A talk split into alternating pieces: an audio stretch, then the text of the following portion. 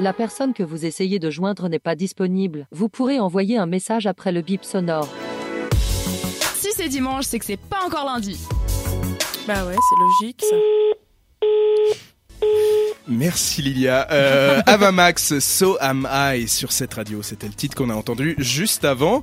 Avamax qui est une people, on peut le dire. Hein, c'est une chanteuse euh, très connue. Euh, on va pas parler d'elle, mais on va parler d'autres people avec Rachel. Exactement, on va commencer par Harry et Meghan, hein, mes petits chouchous. J'avais envie de vous parler d'eux parce que ça fait depuis un moment que je parle plus d'eux. C'est vrai. Je me suis il y a dit, eu du nouveau. Ouais, il y a eu du nouveau. hein. On, on Toujours sait du que. nouveau avec ces deux-là. Ah oui, oui. Non, mais il y a le roi Charles III qui va se faire couronner bientôt. Ah oui, hein, en ça, mai. vous- voilà, Ouais. exactement Ah ouais le 6 mai prochain. Ça a pris du temps. Ah, alors oui, parce que c'est normal, c'est toute une préparation euh, à faire en amont et c'est pour ça que Ouais. ça prend autant de temps. Je crois que même la reine Ok. Elisabeth avait mis plus de temps encore à faire son couronnement après la, la mort de son père. Déjà qu'elle était très jeune. Hein, pour Oui, exactement. Ouais, c'est clair. Donc justement, euh, je vais vous parler d'eux et, et, euh, en fait ils sont, on, on savait pas s'ils allaient être invités au couronnement ou pas. Maintenant on le sait, ils seront invités. Voilà, mais ils seraient pas attendus, par tout le monde. hein. Il n'y a pas tout le monde qui se réjouit de les voir. Et puis euh, Charles III a dit qu'il voulait quand même euh, les voir présents parce que le problème qu'il y a, c'est que leur absence en fait fera beaucoup plus de bruit que, que Mhm. le couronnement du roi.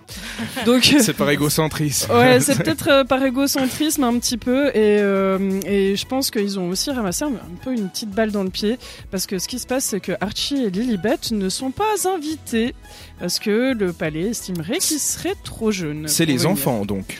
Archie et Lilibet, Ah oui. c'est les deux enfants de Harry et Meghan.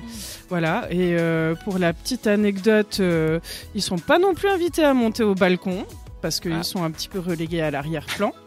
Donc euh, pauvre Archie, euh, pauvre euh, Lilibet, pauvre Meghan, pauvre Harry. Moi j'ai un peu pitié pour eux.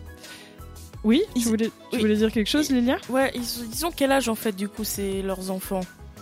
C'est une bonne sont trop question. jeunes, mais Ouais, trop, trop jeune. euh, après, ils, sont, ouais, ils sont quand même euh, pas mal petits. euh, je, je sais pas si t'arrives à avoir l'info. J'ai oui, oui, pas, Justin, euh, j'ai pas les âges. Cinq- mais il me semble que c'est ça. Non, ça doit être 6 ans ou 7 ans, je crois, Archie. Et puis Lilibet, elle, doit, elle doit avoir 5 ans, quelque chose comme ça. Alors elle a donc le, le premier enfant, Archie, a 3 ans actuellement, il aura 4 ans le 6 mai ah 2023. bah tu vois, moi je les voyais plus grands. Et, Et, puis elle, elle est plus petite. hein. euh, elle est née le 4 juin 2021, donc si on compte Ouais. bien, ça fait ah, une année Ouais. du coup. Ah Mhm. bah alors tu vois, moi je les voyais En plus deux grands. ans. Ouais. Ouais. Ouais, enfin ils sont tout, tout petits quoi. Ouais, ouais. Exactement, ils sont tout petits. Et puis, euh, sinon, ben, en passant comme ça, il y a. Enfin, le, le- le- le petit prince, bah, justement, et la petite princesse qui viennent euh, officiellement de récupérer leur titre, devraient euh, bon, quand même s'envoler euh, avec euh, leurs parents en Angleterre.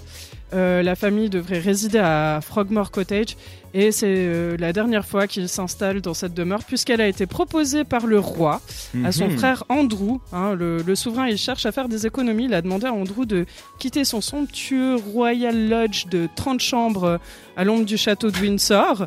et il a donné à Harry et Meghan jusqu'à la fin du mois de mai pour débarrasser leurs affaires. Alors euh, voilà, comme ça, ils seront D'accord. occupés pendant leur séjour. Ouais. Voilà. Parlons de Magali Berda cette fois, euh, qui a créé euh, sa fédération des influenceurs. Ah bah oui, parce Oula. que c'est pas régi par des lois. hein, euh, les influenceurs, c'est un petit peu nouveau. Alors la directrice de l'agence, donc euh, Shona Evans, numéro 1 dans l'influence en France, a annoncé la création de la Fédération des influenceurs et des créateurs de contenu. Ça va s'appeler donc le FICC qui aura pour but de prévenir les dérives et mieux former les influenceurs. La fédération elle servira également à un meilleur dialogue avec les autorités, ce qui pourrait être vu comme une réponse à diverses accusations de violation de la loi française sur les placements de produits de plusieurs influenceurs représent- représentés par son agence, parce qu'on sait qu'elle a eu des petits soucis, Magali Berda. Mhm. Et euh, sur BFM TV, elle évoque quand même euh, des influenceurs qui souvent ne connaissent ni le droit, ni le code, ni la consommation, et suivent seulement en fait une formation par l'ARPP, qui est l'autorité de régulation professionnelle de la publicité. Et oui, ils en ont quand même. hein. Euh, qui ne dure que deux ou trois heures. C'est pas suffisant pour, euh, pour un accompagnement.